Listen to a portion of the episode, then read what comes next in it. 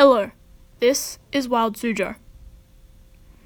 Today, we will talk about fairy wrasses, which are a genus of very vibrant tropical fish.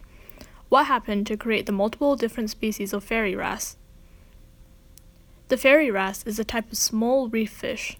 The males are known for their vibrant colors, which they like to show off during courtship. There are many different species of fairy wrasse, and the genetic diversity has been a topic of interest for some scientists. There are around 45 species of fairy wrasses, and new ones are found every year. However, a new study shows that changes in sea level over the last few millions of years may have something to do with the genetic diversity and evolution of fairy.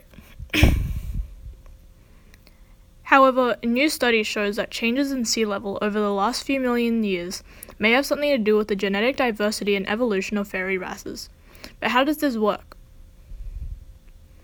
Fairy wrasses are naturally found in the Indo-Pacific Ocean and are believed to have first evolved in an area called the Coral Triangle, which is named after the abundance of coral found there. Then, fairy wrasse spread throughout the oceans and evolved into many different colors. Scientists think this is because of the history of the area they are found in. The Indo Australian archipelago is a raised area of rock found between Asia and Australia.